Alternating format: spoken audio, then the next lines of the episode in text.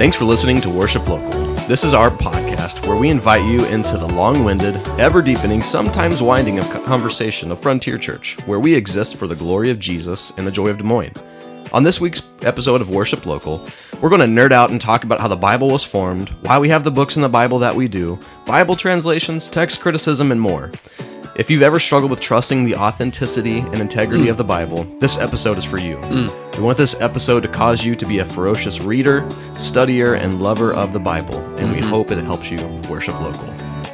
My name is Andrew Self. I'm one of the pastors at Frontier Church, and this afternoon I am joined by. My name is Cole, and I am first and foremost a church member at Frontier. Mm.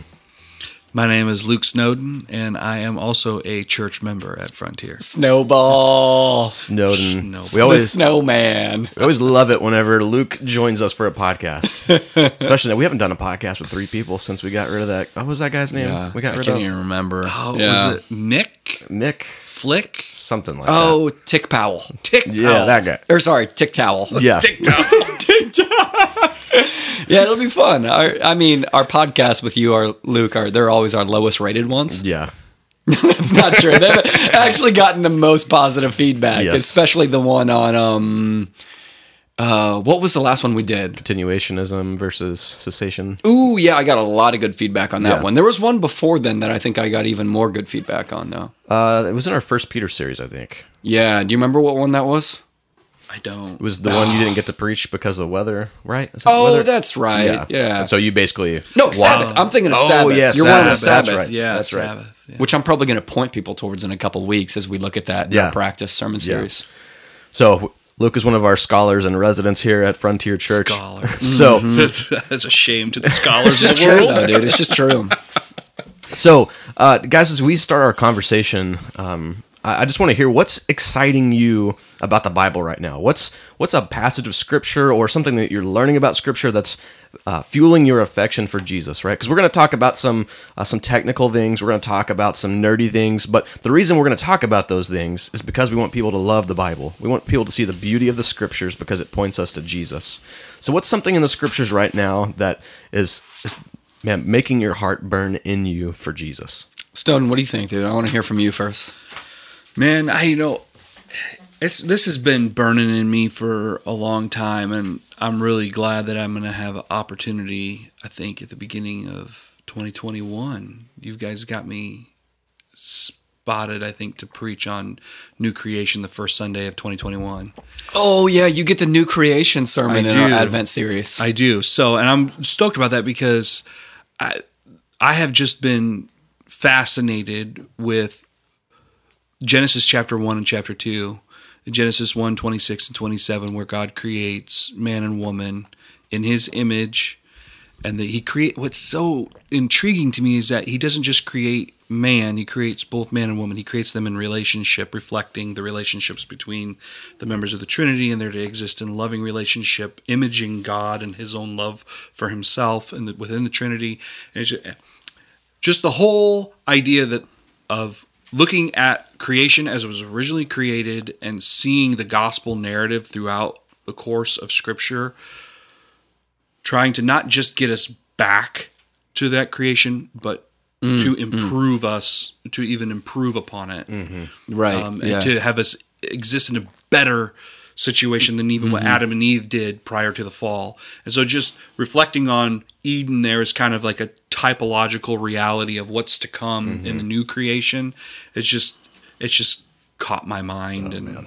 I just hmm. just been so it's let, been informing. It's been behind everything I've been thinking about. Yeah, scripture lately. Awesome. So let me I'm piggyback off that because that's kind of one one like really small thing about the Bible that's just been on my mind lately. That's kind of blown my mind. And this might be like a no duh thing for you guys, but it was it was new to me, and I had never noticed this. But I was uh, I'm right now one of the books I'm reading just for fun is called Ravished by Beauty. It's about how reform spirituality gives us a good ecology and uh, natural theology and what to think about nature and creation. And the author just he notes that, and again, you got like maybe this is a no brainer for you guys, but I'd never noticed that in God's Noahic covenant to Noah he includes every living creature in the covenant. Yes. Mm-hmm. I had never seen that or thought about that. What what does it mean that God doesn't just include his image bearers in the covenant, but every living creature. So is that is it is it appropriate to say that God has covenanted with creation itself? Well, when you read Romans chapter eight and you say that the earth itself is what's the word Groaning. groaning or in Right. travail for the Right. revealing of the sons of God. Yeah, I mean, I think the earth is waiting for f- the fulfillment of those covenants, or the the ultimate fulfillment of, of the mm-hmm. covenants to be rescued from the curse of God. That the God, because God cursed the earth in Genesis chapter three, Right. and so it's anti- the earth anticipates being fully released from the curse and from our sin on the earth. So is it is it right then for me to say, oh, that that's actually a hint at um, a doctrine of new creation when God covenants with creation in Noah? Absolutely. That blew my mind. I had never thought about that before. And um, I mean, do you think it? So when I'm out fishing, right, with my son or, or whatever, or with a friend, and uh, we're about to leave the fishing hole, and they litter, right? They throw a bag of Doritos on the ground. Is it right for me to say? Hey, bro, like God's covenanted with creation. That was a wrong thing that you just did right there. Absolutely. Yeah. I think so. I, I think so, right? I think so, and I think it also makes sense of what's happening with global warming, which you know that can upset a lot of people depending on where you stand on things. Already controversial. Let's push Four aside minutes the, in. Let's push aside the conversation on canon. Let's just go right here. No, but that I mean that just blew my mind. So that's just like an example of how um, it's an example how like the Bible is f- just filled with ticking time bombs, like these texts Yeah. that are in your heart that you think you know, but they're just in your heart going tick tick tick tick, and then one day you bump into it and it just explodes differently to you. Mm-hmm. So yeah, That's awesome, man. yeah, yeah. Uh, yeah, we get so caught up in the Noah part of the covenant that we sometimes don't finish reading the text, and we just oh, it's just with this dude to start Yeah. things over. But Every living creature. I Yeah. couldn't believe it. It's amazing, I couldn't man. believe it. Yeah. so those are just a couple little nuggets there of things in the Bible that are making us excited, things that have been in the Bible the whole time that maybe we have not pieced together in its totality, um, but nevertheless, the Bible is still exciting for us, and we want it to be exciting for our church. Um, so, so we had we started our spiritual practices sermon series a couple of weeks ago. This past Sunday's uh, first practice was on Scripture. Um, so uh, in that sermon, inspiration was talked about um, heavily, but we we want to cover some other uh, topics when it comes to the practice of Scripture because there are lots and lots and lots of questions when it comes to Scripture. Why do we have so many translations? Why do we have these books and the Catholics have those books? Um, what's going on with all this? It can cause a lot of people to the, to doubt the authenticity and the integrity of the scriptures. And so, with the conversation the three of us are having, we want to invite you into this conversation to give you more faith in the scriptures. God has revealed himself to us in his scriptures. We think it's trustworthy. We believe it's trustworthy. We believe it's good. Yeah. And so, let's just start here and then work our way out. Why do we have so many translations? We've got ESV, KJV, NASB, Holman, CSB. We've got so many translations. Why why do we have all these translations? And it, it- a lot of people will say because you have so many translations, you can't trust the scriptures. Something is everything has gotten lost in throughout this giant game of telephone Pictionary throughout hi- the Christian history. So can we trust that the scriptures are still true and good today despite there being a thousand translations? Well, there's a lot. Well, the the mm-hmm. simple answer to that is yes. Yeah. You can. All right. So what's your next question? Definitely, you can trust that. But there are a lot of reasons. You know, when you ask why there are so many translations, there's a lot of reasons. We, for one, we live in a capitalist society, and there's a profit to be made in the sale of Bibles. Wow. I did not as- think you were going to bring that up. As That's- much as we don't like to think about wow, that, I can't that is a real that. thing. That's true. Yeah. That's a real thing.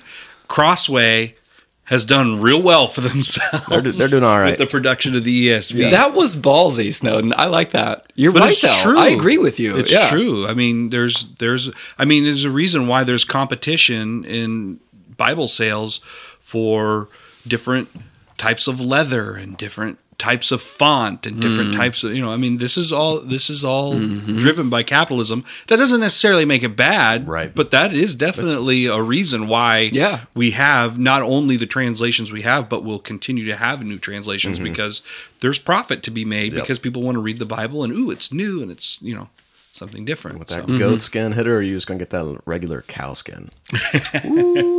I got that goat skin, bro. i got calf skin Cow skin. Worthy is the calf who was slain.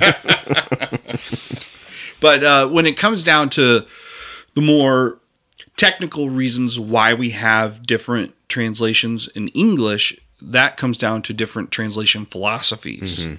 And there's two main, but really three different philosophies of translation.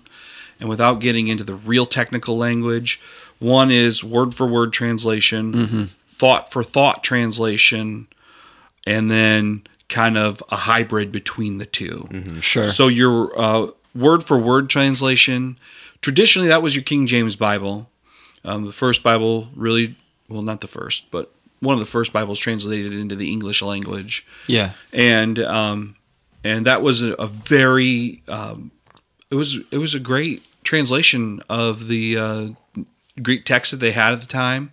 Um, when Erasmus was putting that thing down, he did a, a remarkable thing, and it changed Western civilization and was a remarkable tool for the English language, even. So, and that translation philosophy is the same translation philosophy that we use with the ESV. Um, it's doing our best to try and match up what does this Greek word mean? Let's translate it and put it into English. The problem is, is that even in an attempt to do that, there's a little bit of interpretation that goes on because when you try, anybody that knows if they're trying to transliterate from Spanish to English or any other language into English, if you just do straight across the board, it's going to be completely unintelligible. Mm-hmm. Right, And the yeah. greatest example of that in Bible translations is one of my favorite translations, but it's very difficult to read. It's called the NET, the New English Translation. It was put out by Dallas Theological Seminary. It was a bunch of, you know, nerds that thought, oh, we want the most literal Bible we can Right, find. yeah. And, and you can read it, but it's it's clunky. Trying to preach out that bad boy is challenging to get people to follow Yeah. along. when It's you're an reading the excellent text. Translation, It's but it's for just- studying. But yeah, yeah, yeah, you don't. It's it's tough read. So Have you read David Bentley Hart's translation? He uses the same philosophy. does he? It's very clunky, Yeah, but it's if if you have a good handle on uh, an NIV or an ESV translation, it's really fun as a supplemental text because the clunkiness will shock you into seeing things that you missed with a smoother translation. yeah, yeah. So and so there, that's really the kind of the first philosophy. And so your ESV, the David Bentley Hart, the the um, King James, New King James, the NASB, great translation. I used that before Piper convinced me to go to ESV. Love the NASB. The RSV, RSV was kind of the com- the first competitor to the King James version. Didn't only took root really in like your Lutheran churches and more liberal mainline Protestant churches, but is the root of where the ESV Old Testament came from, which is a, a, a good thing because that was a very good translation of it. Um, but that's just your attempt to match up word for word. Your thought for thought is more gets more into like, well, what does the author mean behind this word? So there's a little bit more interpretation happening and a little bit closer to paraphrase. The best of all of the thought for thought translations are like your NIV. Mm-hmm. Uh, the NIV is an Yeah. excellent, faithful, reliable, wonderful translation of the scripture. Um, that is, you know, even among Reform guys, they'll some will still preach out of it. You know, we still burn those, right? Though the not inspired version, the NIV. Yeah, no, no, we don't. Inspired version. Oh, brother. I know, right? I like my to give people favorite a hard time. commentaries use NIV as their Yeah. as the text that they're using. They'll they'll critique it when they think that the thought for thought isn't helpful. Uh-huh. Um, but yeah, who was one of the big scholars that worked on the NIV study Bible? Is that D. A. Carson? I think so. Carson worked on that. Yeah, and it's I mean there it's an excellent translation. I think it doesn't get as much respect as it deserves mm-hmm. in the mm-hmm. Reformed community because there are a lot of places where a straight word for word translation actually muddies the water mm-hmm. and it makes it it convolutes what the author's intending to communicate. So, um, you know, and some of the the word for word translations are starting to do this, like just in the the general use of brother or addressing a group of Christians and only calling them brothers. Yeah, it's confusing. It's confusing because mm-hmm. it, the intention of the author, it's clear not only in the usage in the Bible but also extra biblical literature that it includes more than just It's not just a bunch of dudes. Yeah. Yeah. it's referring to men and women. So I think it's good in those thought for thought translations. They feel a freedom to embellish the language to help get a clearer picture of what the author's intending to communicate. Mm-hmm. But then the more the more you press into that, the more you get into the um, authors and editors' tr- interpretation Right. as well as their translation of the Greek text. So when you go into your New Living Translation, the message, things of this nature, then you're going to find a more of a paraphrase than an actual translation. But the idea is is they're trying to get make clear the thought behind it, Right. the words, and not worry so much about accuracy of actual words being used. So what what place does the message have in in a member's life? So I would be very worried if a pastor got up to preach out of the message. I would be happy to have a pas- a pastor reference it or quote it um, uh, as supplementary, but I would not want to see a pastor um, expositing it like the ESV. Yeah, what Piper says that's the pastor's job. Yes. Yeah, yeah, I, yeah, yeah. I, I think I think for the average member, if you're doing a Bible reading the Bible through the year program, message is a great place to go. yeah, yeah. If you're if you especially if you've never read the Bible, the message or the New Living Translation, man, that's what that's the first thing I'm going to hand a new believer. Just because it's easy to read, the language is accessible, right. uh, you know, and so I think I would those are really helpful tools to get big picture theology, big picture of what's happening in the scripture. Yeah, it's going to help give you some schema so that you can tackle an NIV or an ESV after that. Because Yeah. I've, I've had church members ask me about the message, and what I tell them is it's a terrible translation and it's a wonderful paraphrase. Yeah. So, as a supplement to something like the NIV or the ESV, I think it's wonderful. I get a kick out of it. But Yeah. even if you look at Peterson's methodology, like he never intended for it to be a translation that replaced an ESV or NIV. Mm-hmm. It, it came out of his desire to interpret and paraphrase Isaiah for his own church. When And you we know it that, you way, are it's like, biased toward him anyway. yeah, I was like, so now that I've defended Peterson, we can continue with the conversation. He's like the only reform, non-reformed theologian that you name on Sunday mornings. You reference. Do you see you were you saw that meme that Yeah. Casey made, right? Yeah. And so the third uh, methodology for interpreting scripture would be a uh, a synergism of both of those. Yeah, kind of a hybrid of both of those. And this is where you're going to find the a translation that I really like, but I don't use just because I don't know. I just didn't, it didn't take with me. Was the Holman Christian Standard Bible? Mm-hmm. The one that was put out by uh, Broadman Holman, Mm-hmm. or is it just Holman now?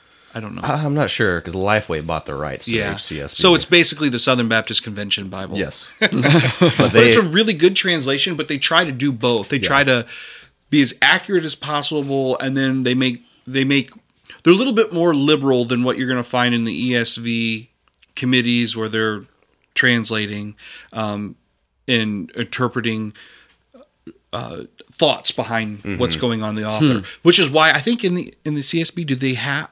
I think he does use brothers and sisters. yeah. there. So they had the HCSB. They axed that, and so that's no longer in print. But the CSB was a yeah a new that came out two or three years ago, I believe. Uh, but yeah, they use brothers and sisters. They what the CS what I like about the CSB is the consistent language it applies. So whenever it just says brothers, you know that he's addressing a group of men, possibly deacons that are being referenced there. But if it's he's addressing the whole the author's addressing the whole church, and it would say brothers in the ESV, it will say brothers and sisters in the CSB, and then also what um, you know, like if you read James and the other translations, it'll kind of sometimes it'll use biological or sexual languages in certain parts, and Yeah. then not in other parts. But the CSB keeps a lot of that language consistent, which is interesting. I whenever that I got a like an advanced copy of that somehow of the CSB. I really like that one. I wish I had that copy of the scriptures when I was in youth ministry because that's a very readable. Um, the literacy level that you have to the reading literacy level you have to be at to read the CSB is a lot lower than ESV or a lot of the word for word translations. So a lot of uh, inner city churches are using the CSB for discipleship. So it's really cool to see that. Yeah, and it's and it's yeah, it's a great translation, very usable, preachable. Yes. Yeah. Like, I still prefer to preach out of the ESV, but I really I thought for a while maybe I'll switch it up and use the CSB because I, I really like it. But I Piper sold it to me too long ago. I can't. Everybody in church has an ESV. Yeah. Every everybody has. I mean, one of our preachers a while back was like, "Hey, can I just preach out of the blah blah blah blah blah?" And I was like, "Dude, everybody's got an ESV. Just play ball." yeah, It's it is Just the excellent ball. standard version. it is. Or Um, some would say elect standard version. oh, jeez, you guys. Uh, so I, Luke, I've never wrestled deeply with the question of why are there. Uh, it's never been a source of doubt for me, thinking like, oh, there are so many different translations of the Bible. Can I trust the Bible? Have you ever wrestled with that as um, as a, as a, as something that caused you doubt? Uh, no, because when early in my faith, I w- was hit up with some of these historical things right away. Okay, yeah, Um, I don't think it was really ever. It was really ever a big deal. I know the first time I ever encountered Bart Ehrman, sure. that that was Fun to read. well. I didn't. I never. I honestly, I've never read anything by him. I've only Yeah. listened to lectures and debates by him. Okay, and he he rocked my world pretty good and it Yeah. forced me deeper into the study of text criticism which we'll get into in a little bit but Mm-hmm. Sure. yeah but yeah that but that came on later um but yeah i know i know you know for me but i think the well this goes into another reason why there's so many translations is is i think a lot of people just have a fundamental misunderstanding of how words work and how dictionaries work.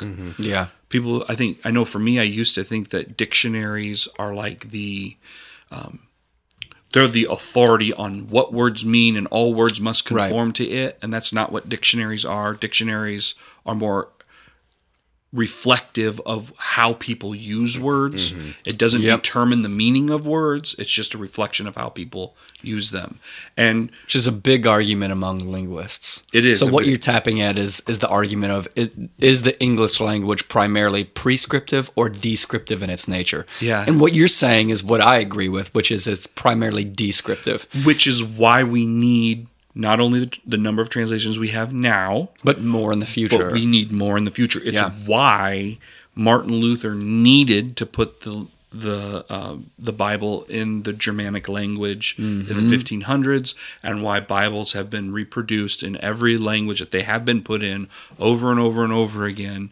because we, we want the people to understand the Bible in their own tongue as clearly as possible. Mm-hmm. And so it's good that we have. It's not a it's not a negative thing. no.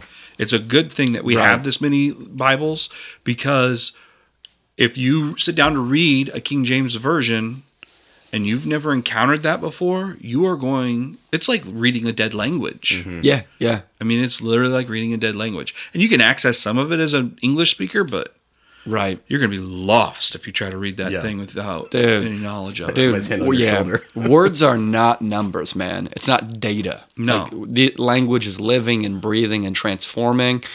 And God willing, in the future, we'll have a translation of Psalm 16 that describes God as the dopest dope. Yeah. I'm, I'm kidding. Is that what you think? But even that word, you can see the way that language Yeah. evolves. Mm-hmm. Yeah. And you can see why our translations need to continue to uh, evolve in the future. Yeah. Yeah. Yep. With me, I, I kind of struggled with that a little bit when I was growing up, just because um, of family who was in the really fundamentalist Baptist church realm, um, and then me not being in that church realm directly with my immediate family. Uh, definitely like very conservative Baptist churches that I grew up in. But when I go back to my grandpa's church and I go to Sunday school and I've got my HCSB and I crack it open to read, and the Sunday school teacher looks at me and says, "What? What are you reading over there, boy?"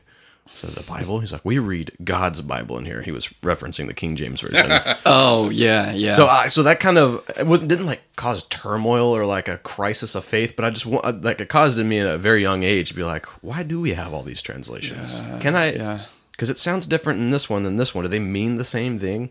Like, why do I read this word in the KJV, but I'm not allowed to say that word in everyday conversation in my house? Mm. Like, right? Yeah, So just yeah. so the the way that words the the way that people use them has changed. It, it, it really is helpful and necessary for us to to have translations that that hold the integrity of scriptures, but but make it understandable for us. Yes. And so that's why Bible study is so important. And we'll get into that a little bit later. But so if you're just reading the Bible, that's good. You need to do that constantly and consistent, consistently.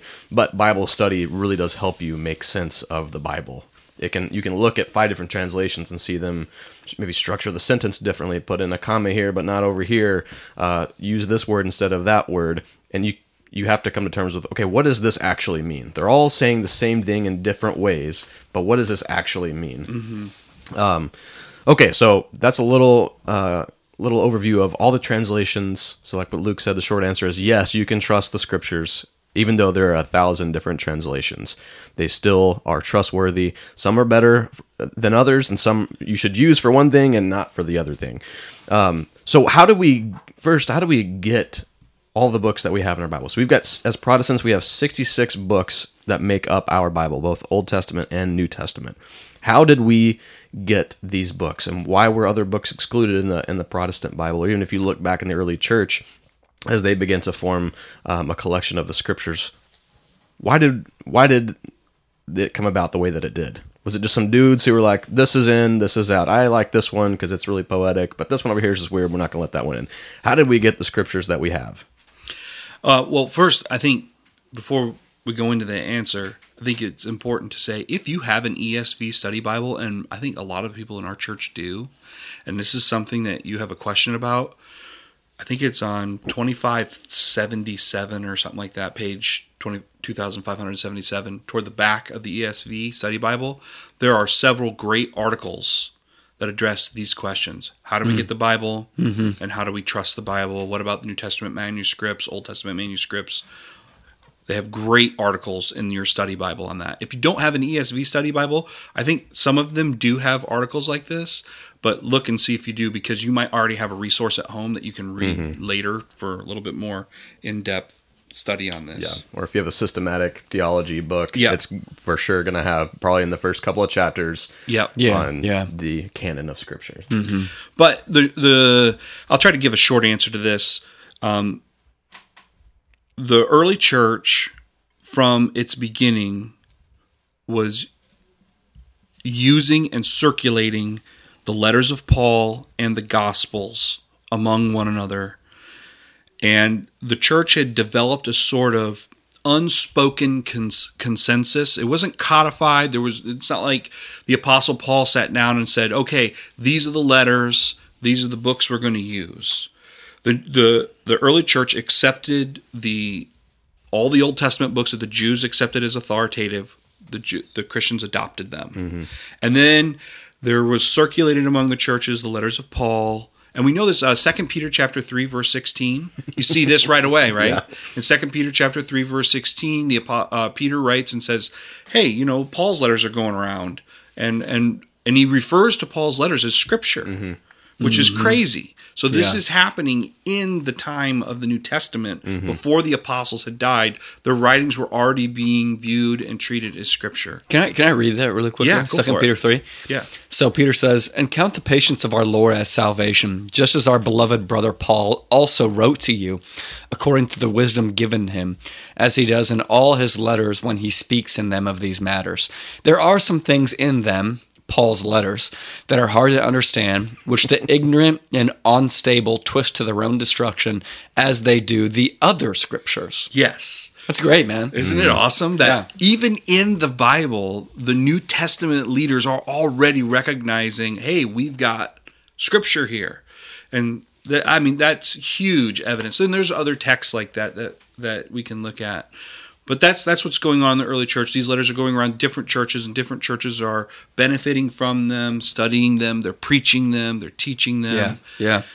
And then early in the church, in about I think 110, you have Ignatius uh, quoting and um, identifying gospels and other and other texts, I think he recognizes all four Gospels Matthew, Mark, Luke, and John in 110 AD. Right? This Yeah, is that's yeah. crazy. And we have these writings where he's talking about them. Polycarp is talking about them, talking about the church in Philippi. We have we have other uh, texts from other early church fathers that are doing this in the first hundred years. When you come into the uh, 300s, the church has gone along and is and has not had a reason essentially to say, "Hey, these are the books that we recognize as authoritative." But all of these New Testament letters and gospels were in circulation among the churches and they were using them. And what happened was, as you might imagine, heresy, a heretic rises up Yeah. and said, and this dude's name is Marcion, M A R C I O N, and he says, you know what, the God of the Bible in the Old Testament, he's a jerk. this is how he said it, right? In his exact words. native His tongue. exact words. He's a real jerk. He's angry. He's wrathful, and that we I don't want anything to do with that. But Jesus, you know, he's he's a different God, and he's loving, and he's wonderful. He's the kind of God I could get a Yeah. drink with. Yeah, we can get together and yeah, smoke some pot together and you know whatever. I don't know what he said. Probably Imputing something horrible to, to Marcion. Well, he was a heretic. he was a heretic. Yeah, so throw him under the bus.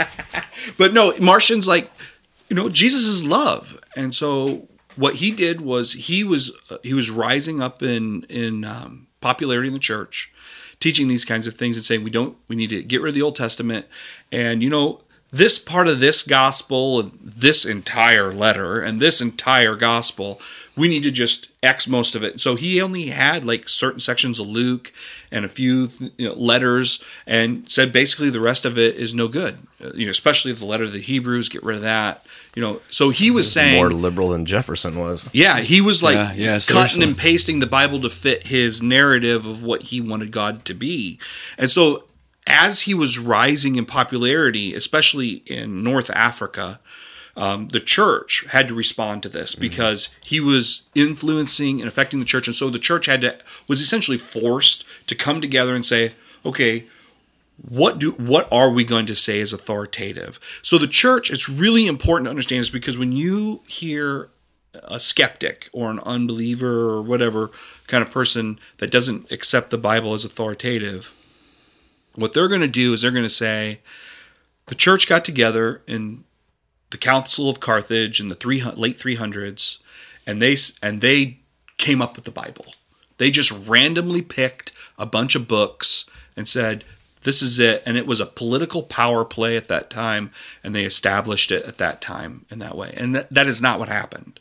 What happened was the churches were already using all these texts and you had a dude coming in questioning that publicly and popularly. And so the church had to make a determination okay what are we going to recognize as authoritative? And basically all they did was honor the texts that were already being treated that way mm-hmm. in the churches. That's all they did.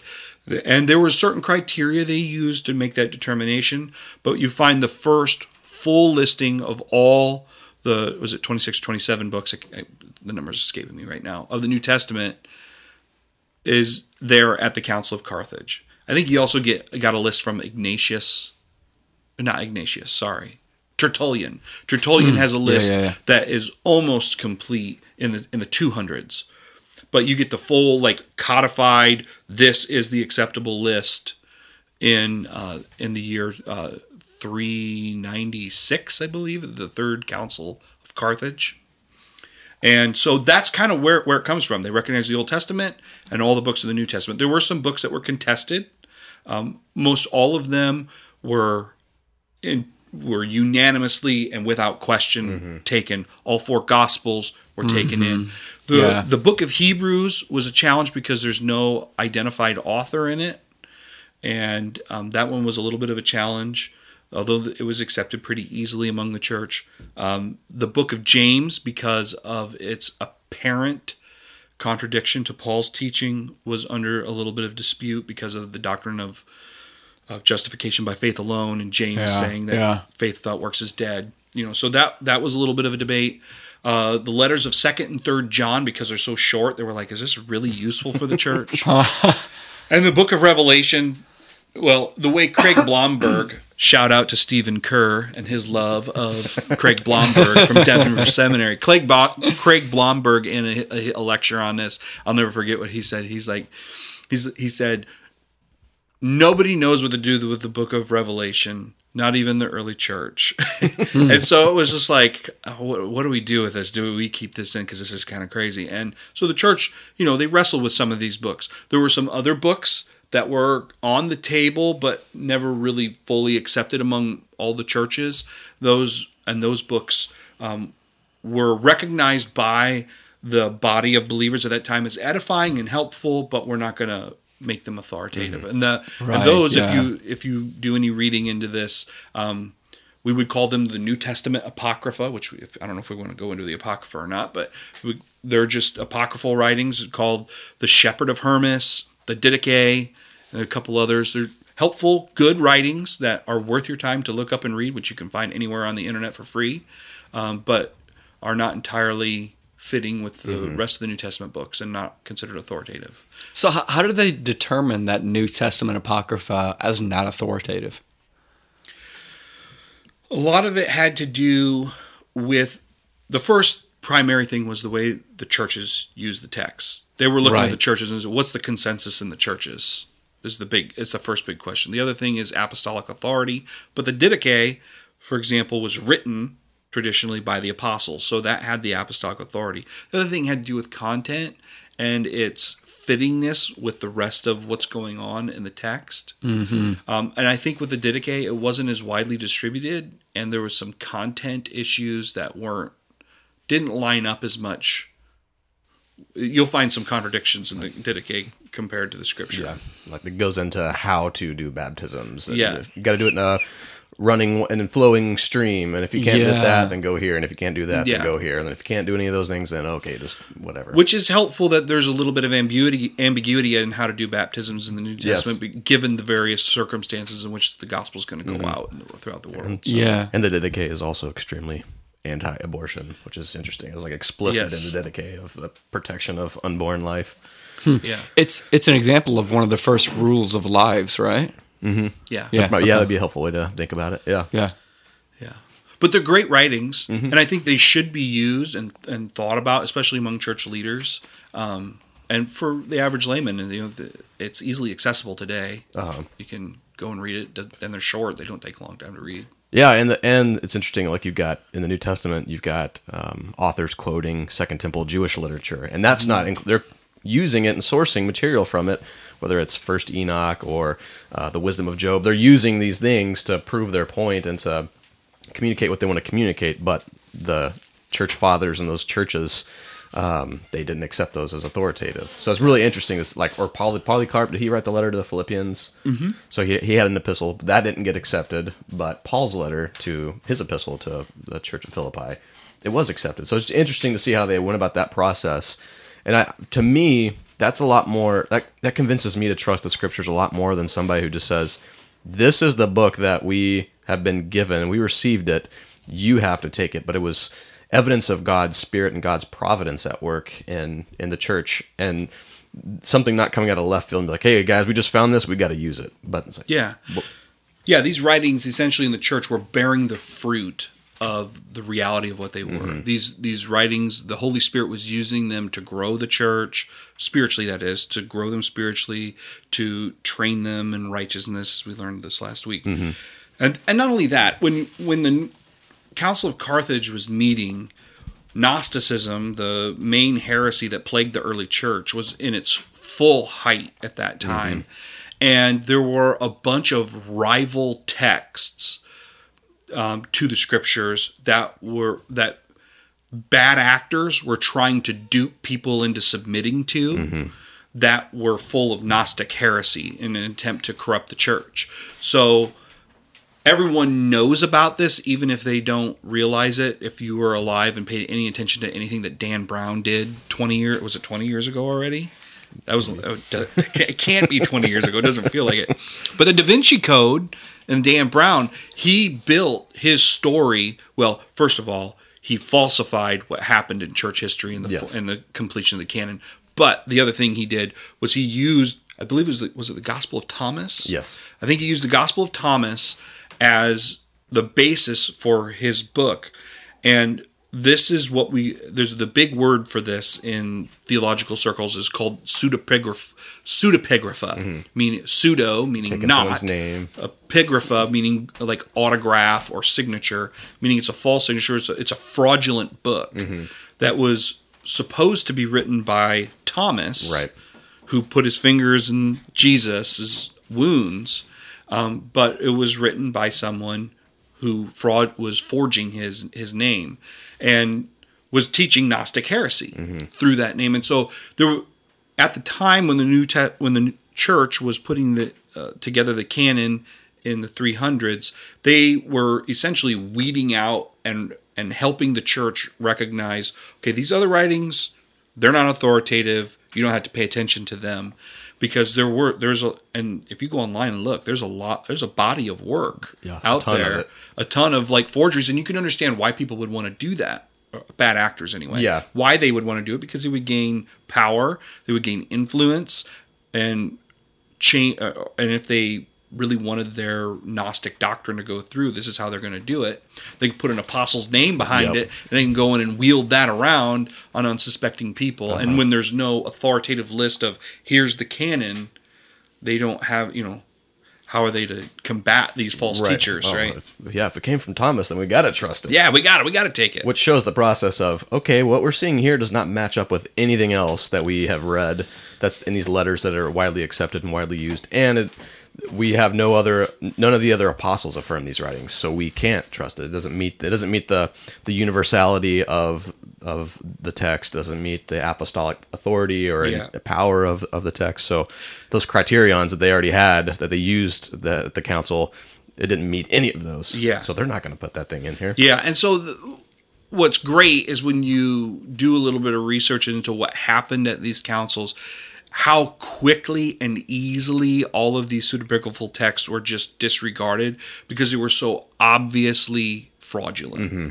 You know, so yeah, I mean that that it's it's helpful when you read that because for me when I look at this and you do a little bit of history his, study into the history of it, it helps reveal for me how reliable the books of the Bible that we have are. And there's still, you know, there are still questions and there's still concerns. Second Peter feels weird when you read it right after First Peter. It seems like someone different stepped onto the stage. And when you, you know, you read the book of James, there are people that struggle. I mean, even Luther early on in his ministry, Straws. yeah, struggled with with James, and so there there are still questions and concerns. We still don't know who wrote Hebrews. Mm-hmm. You know, some people say Paul, others Luke, Apollos. We don't. We're not sure. So there's still questions we have Mm-hmm. that are not answered, but but the evidence from history, especially when you see Peter quoting Paul and the early church in the first less than 100 years after Jesus died, you know, referencing these things in early church. I mean, it's to me it's pretty shut shut and closed, open and shut uh-huh. case. Mm, yeah, mm. it strengthens the argument uh, for me of the integrity and authenticity of Scripture, and because this is the way that the church handled difficult issues as well. We see in Acts the Council of Jerusalem or the Apostolic Council. What do we do in this situation when it comes to circumcision? What do we do with Jews and Gentiles who are now a part of the same family? Yeah. How do we how do we come to terms with things? And so it wasn't them just like this is my preference, so we're going to do it this way, or I like this book, so we're putting that in here. They Yeah. wrestled with these things and had conversations and would study. There, we have all these documented councils in church history. This was the normative practice for them to make big decisions. Um, so these are godly followers of Jesus who were seeking the Spirit's help and developing a framework and a grid to bring in what was acceptable and to keep out what was not acceptable. So that so the word canon. Uh, let's just define define that real quick because there's probably some people who grew up in church and maybe did Bible drill like me, and you only use the canon of Scripture. Bible to- drill. I still need to show you the trophies I have from Bible drill. Anyway, Dude, we got to get a picture of those. what what do we mean when we say the canon of Scripture? the church needs to know we got an almost state I'll champion. flex on all of you. Almost state champion. Um, what do we mean by canon? Yeah, what does that word mean? Well, the word was actually developed then at the Third Council of Carthage, and it just meant like hmm. this is the rule of our faith. This is the standard of belief and faith. And so um, they just set up this when when they determined what books were going to be part of the canon. Basically, it was saying, "This is it. We're not adding any more, and we're not subtracting. This is the official rule and standard of our faith." So it's, it's yeah, it's helpful. It's it's the standard by which we judge things. Yep. Where this is what it's informative and authoritative in our life. This is what informs us of how we live godly and uh, and pleasing lives unto Christ. Um, so that's what we mean when we say the, the canon of Scripture. Uh, that it's the 66 books that we have from Genesis to Revelation. It's what we use to to live out our lives as Christ. This is what we run to when we seek the will of God in our lives for how we are to interact with Him and relate to Him and interact and relate with the church and to the onlooking world. This is this is our text that we use to rule our lives. You can't just come to me and say, "Hey." Uh, this is what you have to do as a Christian, and if it is, if you tell me that, I'm going to look into the scriptures and say, is this in the scriptures? Is this biblical? You told me just to divorce my wife because I had a fight with her.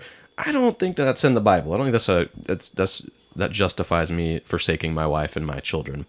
That's why we have the scriptures, not only to edify us, but also to to rebuke false teachings, to rebuke heretics, to keep wolves out of the church. That's why we have the scriptures, and so that's why we are a church that is founded on the scriptures. Uh, we love other good theologians. We love looking at reading Second Temple Jewish literature. We like reading. Well, Cole's got some Rob Bell over here. Guys outside of our camp. yeah, we, we like to read those things, but for us, they are not authoritative. I don't look to John Piper and say, John, tell me how to live my life. I want to look into the scriptures because Piper does not have authority um, over my life. Christ does, and his rule and reign is, is shown to me in the scriptures. So you mentioned this earlier, Luke. You mentioned text criticism. Yes. What is text criticism? Just give me a definition, and then maybe what are some examples of that? What are some some of the pitfalls of text criticism, and what are some of the things that are helpful that come out of text criticism? So I love text criticism. I I'm a fan of it. Most people think it's dry and boring, and some people think it's just really confusing and don't want to waste their time with it. Um, for me, I, this is something that I I really enjoy. That's why you're our scholar in residence. That's right. That's right. So text criticism and tries to answer this question. We don't have the original autographs of the New Testament. So what text criticism asks is how can we get as close to the autographs as we can possibly get? What in the text that we have now uh, could possibly be an error or not part of the original autographs? And what do in our text that we have now can how can we improve what we have to more accurately reflect the original writings of the apostles um, in the New Testament? That sounds like a really scary question to people. It It's also Yeah, a, yeah. it's also a reason why skeptics love text criticism. People who are atheists, people who um, don't accept the authority and inspiration of the scripture, they love this question, and that's why that field is primarily populated in most um, academic institutions by not people who aren't evangelical. Um, but within the evangelical world, there are lots of very faithful scholars doing text critical work, and their work is freaking awesome, and I love it. I think it's great. And for me, the study, this study of this stuff has has boosted and grounded me in great confidence in the text that we have is so ridiculously reliable that we should be very very happy mm-hmm. yeah, with what yeah. we have Yeah, yeah, totally. we, we should be stoked that we get that we have as reliable a text as we do for given how old it is yeah. and given that it comes out of a dead language it's it's amazing that we have what we have yes. You want an example Give me an example. Yeah, yeah, yeah. okay Because there's like so This you is get gonna be fascinating. So on one end of the spectrum, who's definitely not in that evangelical camp of text criticism, you got you got like Pete Enns. who is trying to reshape the Christian faith based on his particular opinions on the scriptures. Yes.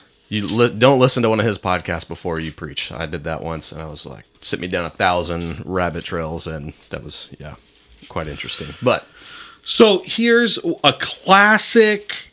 Here's a classic thing um, that everybody has in their Bible. Um, that is a result, a positive. I think it's a positive result of text criticism. But if you see this and you don't understand where it's coming from and what's happening, it could be disturbing to you. So everyone in John chapter excited. Here we go. John chapter eight. John chapter eight. Stand for I'll the give reading. you give you a, ch- a chance to turn there. John chapter 8 at the very beginning of John chapter 8 above the big 8 and the phrase the woman caught in adultery.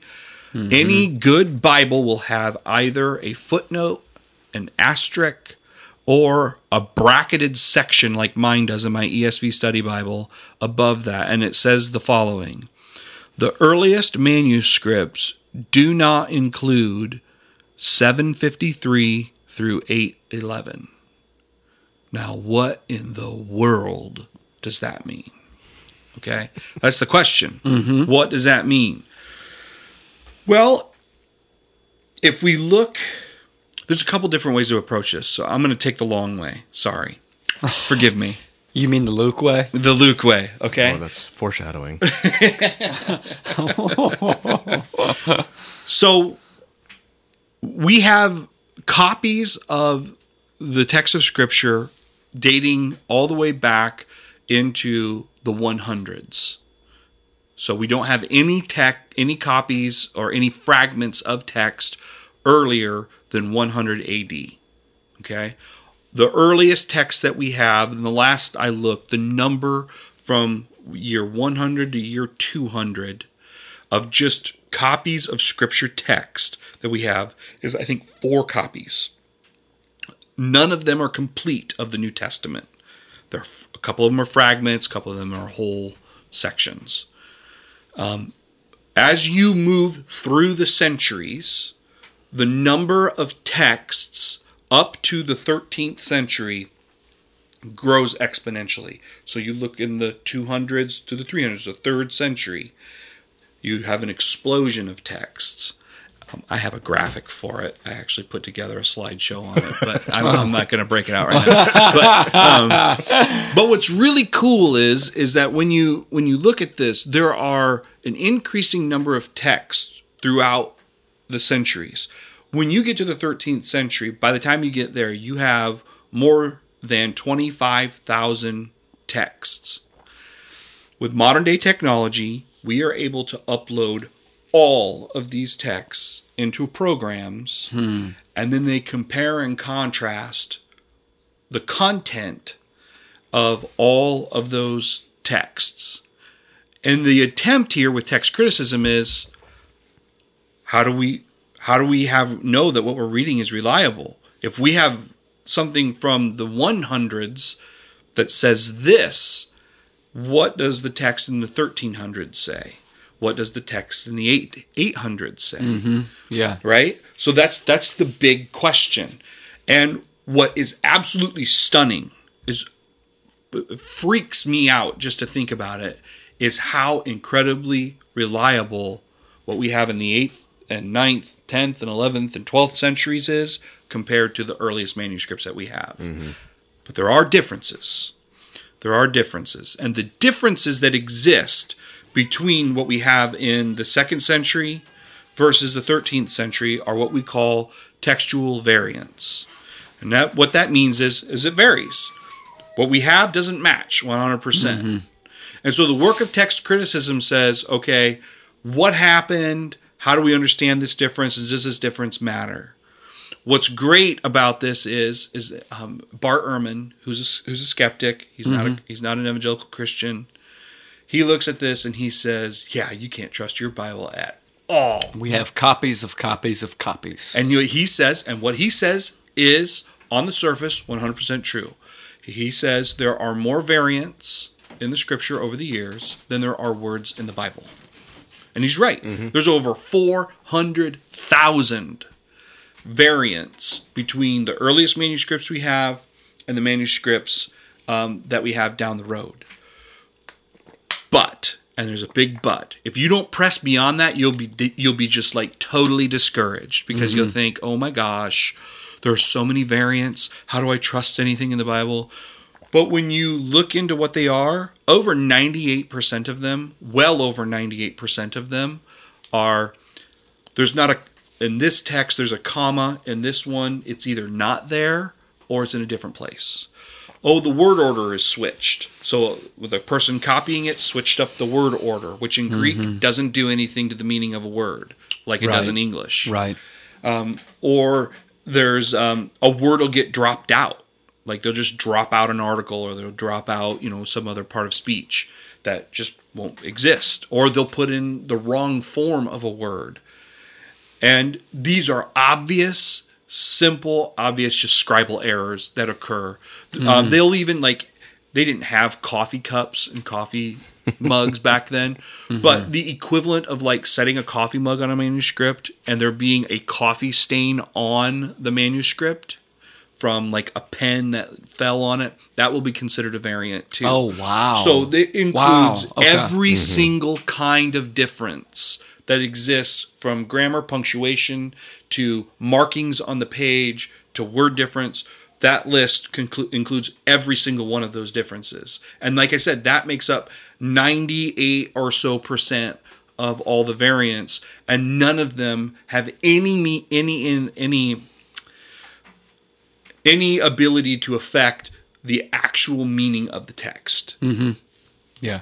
There are, however, some differences. And one of those differences is the copies of the scripture that we have, the Greek texts that we used, especially for like the King James Version, were much later Greek texts. So when Erasmus was translating from the Greek to do the King James Version, that text that he used in the 1600s was a much older Greek text than what we use today to translate our Bibles. Mm-hmm. So when we compare those and we say, oh, Erasmus's King James Version includes John chapter 7, 53 through verses 8, verse 11, when we look further back in history, that text isn't there. And what happens is this is probably, this section was probably a part of the oral tradition of the early church Yeah. that was in scribal notes. And what we see happening a lot of times is scribes will make notes in the margins of their texts. Okay. And eventually those notes get incorporated into the text itself. Okay. And we can watch that move happen over centuries. And so that's probably what happened with this section of text. Now, what does that mean for the Christian? As you're reading this text, does that mean you can't trust John 753 through 811? Well, it raises a question mark over that section. It's not in the earliest texts. It's not what the early church would have recognized as authoritative. So for me personally, I'm not going to preach that. I don't think it's hmm. bad. I don't think a Christian's going to go wrong reading it. I think it teaches great truth. I don't think there's anything wrong with it, but I would treat it like I would treat the Didache or Shepherd of Hermas. I think it's good, but it- it's important for us as Christians to understand when we talk about biblical inspiration and authority that we aren't talking about the 2020 version of the ESV. We're talking about the original autographs Yeah. and we want to get as close to that as we can and that clearly was not a part of the original autographs because there's plenty of text evidence to show that it wasn't incorporated it was incorporated into the text much longer there's another example of this um, we just preached through first john and the church is very lucky that um, there was a change. i think cole extended the sermon series by a week yeah. Yeah. yeah the church was really lucky Yeah. Yeah. Yeah. yeah. Everyone in the church should be thanking God that I did not preach First John chapter five. Um, my small group, all of them should They get heard an it, extra didn't crown they? in heaven because I puked this all over them in small group. Someone 'Cause- like you. Yeah. Um, the Holy Trinity one. yeah, yeah. Okay, yeah, yeah, yeah, totally. yeah. So for this is a this is a really classic one. So your King James only people, there's a reason why they are King James only. You know, they they believe the King James version is the only truly inspired, Authorized. authorized version for the English language, and part of the reason for that is because when they read First John chapter five, I believe it's verse 7 mm-hmm. in the ESV, if you look at your ESV, it just says, "For there are three that testify." If you read a King James version, that sentence is much longer. Are you looking it mm-hmm. up right now? Because I don't have a King James in front of me. But if you look at a King James version of that text, it's going to say, For there are three that testify, and it goes through each member of the Trinity and basically says, These three are, and these are one.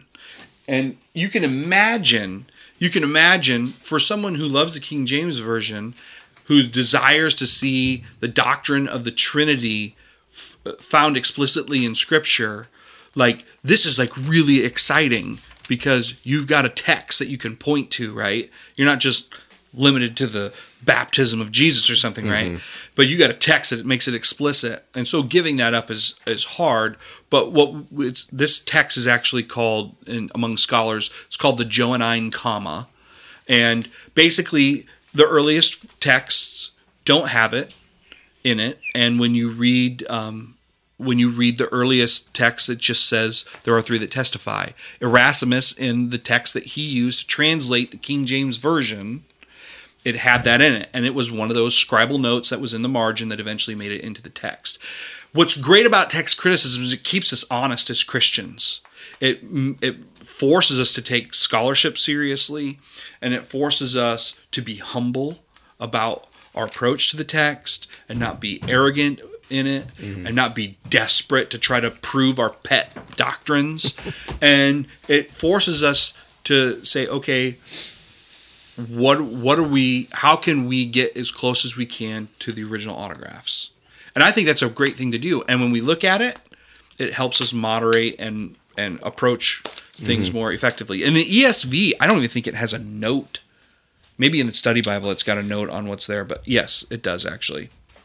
Um, but mo- a lot of Bibles don't even put a note anymore on that verse because it's just so obviously not there in the earliest manuscripts. So Yeah, yeah, yeah. That's an interesting one, man. yeah, And didn't that, that John 8 passage, don't some manuscripts put that after Luke 21, I believe? There, uh, there's significant manuscripts that put it after Luke 21, I believe, which is interesting because that's right before Christ uh, crucifixion. yeah. There's Mark 16 is one where that everyone is going to have everyone will have a, in Mark 16, uh, the last yeah. chapter of Mark. Yeah. leads to some interesting places. yeah, yeah, it does.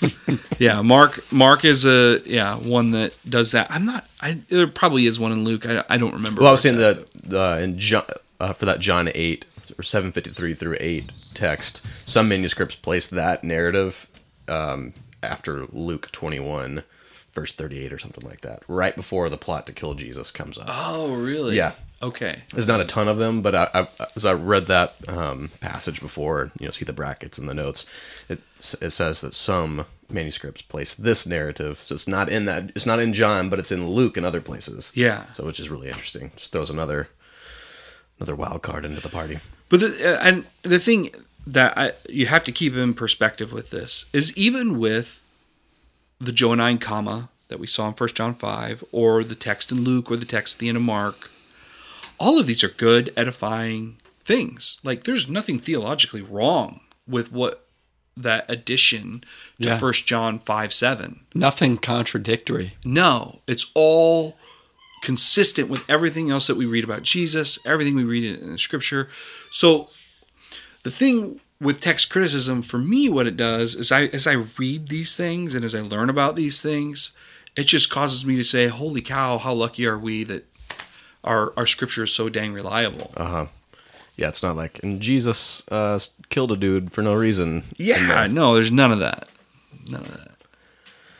Yeah. So as we as we wrap up this conversation, which I'm really enjoying and learning things, and it makes me want to read the scriptures and study the scriptures more. I'm going to go back and re-listen to this podcast, which I rarely do after recording them. Um, but what are some? We want our people to be readers of the scripture. Yes, we want people to memorize scripture, but we want our people to be students and studiers of the scripture. Mm-hmm. So, what are some helpful tools in your own personal lives for you to to be good students of the scripture, to dig into those textual variants, to dig into those confusing passages of scripture, to make sense of what does it mean that this New Testament author quotes this passage from Ezekiel? What are what are tools that you guys use and you would point an everyday church member to to use to enrich their understanding of the scriptures? Uh, the first thing would be get a study Bible, the ESV study Bible, Reformation study Bible. Um, there's a lot of excellent study Bibles. It, that if you're just a layperson and you don't want to go out and read a 20 page scholarly article from some esoteric journal, then that would be where I would start. that that would definitely be where I would start. Your study Bible Yeah, yeah. will have articles, will have great introductions, notes on alm- most of the verses throughout the Bible, um, charts, pictures. Mm-hmm. You know, all of that is for you to dig into all this stuff, and it will it will help you uh, learn that. So Mm-hmm. just use a study Bible. Yeah. I thi- Some people are afraid to study Bibles for some reason that I've encountered because they feel like it muddies the text. And it's like, well, this guy says this, but I don't agree with that. What does that mean? So, obviously, with any study Bible, you're going to have notes and comments from a particular theologian or pastor, just as you would any commentary. And all of us here, we're on the preaching team at Frontier. We use commentaries, we use study Bibles, and we don't make those inter- we don't make those commentaries authoritative. We find those commentaries or study Bibles to be helpful tools in us making sense of what the text says. Mm-hmm. Because then we refer, we look at a passage in the New Testament, we look at and study the Old Testament to see how that's consistent with God's motive and mission all throughout the scriptures. Um, one for me, I that I have been it's been really helpful for me for sermon prep and for everyday study has been the Lexham English Bible and their translation, their uh, study Bible, which is the Faithlife Study Bible. So this is from from Logos, and you can get a free version of it, put it on your phone, put it on your iPad, put it on your computer, and it's really really helpful because um, if you don't, especially if you don't want to have like a big, huge book that you put in your bag. I love hard copies of the scripture and study Bibles, but this this um, study Bible and translation is extremely helpful for me in my everyday life. Um, it's got you can look at timelines, you can look at how words play, how many times this word is used with just a couple of clicks of, of a mouse or a couple of taps on your on your phone. So that's that's a resource that I always point my community group to when we're studying. Yeah, yeah, you mentioned this, but good Bible commentaries. Um, so the next time we do an extended sermon series on a single book of the Bible, grab a grab a Bible commentary from Pillar Commentary or Preach the Word. I gave Cole some alpha brain I, earlier. I don't know what happened. I'm so tongue tied right now. he gave me a pre workout earlier, and like my tongue is like my tongue is on crutches right now. I don't know what's going on. I'm j- I took some. I'm doing just fine right Yeah, now. Yeah, man. I don't. I don't know. Okay. Um, any other resources, Luke, that are helpful for you? Yeah, commentaries are great. Um, you know the the other thing is is there's the I think the is the Gospel Project Bible project. The Bible Project, sorry, yeah, the Bible Project goes through and does a great job summarizing the books of the Bible and and walking you through the content of mm-hmm. Scripture. It does it, So good. yeah, it's such a great thing. But if you're wanting to dig, the here's the thing, is if you want to like really look at and learn a little bit more about textual variants, there is that's a it's a large step. There's not like an intermediate playground there to go. It's like if you go in, get ready to deal with some heavy, tough sledding stuff because it's going to be it, it's it's a demanding work to think about those things. Yeah. So, um, not that a layman couldn't or shouldn't do it.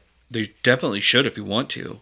But you're going to need to prepare yourself to do some heavy reading and prep and Gird up your loins. yeah, yeah, because you're not you're not you're you're delving into some pretty heavy stuff. Yeah. It's not a, you can't just uh, skim over it and understand what they're, If- what's being said. Yeah, if you want something that's like devotional is going to be really applicable for your, you know, daily walk, probably not going to Yeah. find it Maybe not. in deciding wh- whether or not that comma's in the right place Yeah, or not. Right. Probably not going to get up at six and start digging into that No. to edify your soul. yeah. Yeah. Yeah. but Bible, Not that it can't be, but just It saying definitely it's probably, can. Yeah. yeah, It's, that's for me is just show me the amazing yeah. thing that we have in the scriptures. And if you want to kind of watch a cool lecture on it. Darrell Bock uh, from DTS. If you just type in Darrell Bock into YouTube and look up some of his uh, talks on Greek manuscripts, um, Daniel Wallace, we were Mm-hmm. talking about. There are other great New Testament scholars that are worth your time to listen Mm-hmm. to. Uh, Craig, Craig Blomberg, I mentioned him. There's other, you know, a lot of really excellent scholars that you can find easily on YouTube and just listen to a lecture on Yeah. by them. Yeah, we we have so many good resources in 2020 that Yeah. the people even and even 50 years ago would have killed to have. Yeah. it's a, it's amazing. My last uh, resource is a podcast called the Naked Bible Podcast, and it's amazing. It's my favorite podcast. I look forward when it comes out every Sunday. But he'll get into for an hour, hour and 20 minutes. We'll get into textual variants. We'll get into here's how John is using Exodus in his gospel. Here's how here's the Exodus language that John uses in Revelation. So it's really good. So if you yeah, if you just want to listen to something and learn more about the Bible and see how amazing the scriptures are, that podcast is awesome. Well, church, uh, we we hope that uh, this conversation that the three of us have had has made you want to run to Scripture right now. Mm, mm-hmm. Makes you want to learn more about the Scriptures. Makes you want to study the Scriptures so that you get more of Jesus. So you become a person who looks more like Jesus and images Him in your home, in your church, and in your city. So whether you worship with Frontier Church or not, we hope this episode helps you worship local. Amen.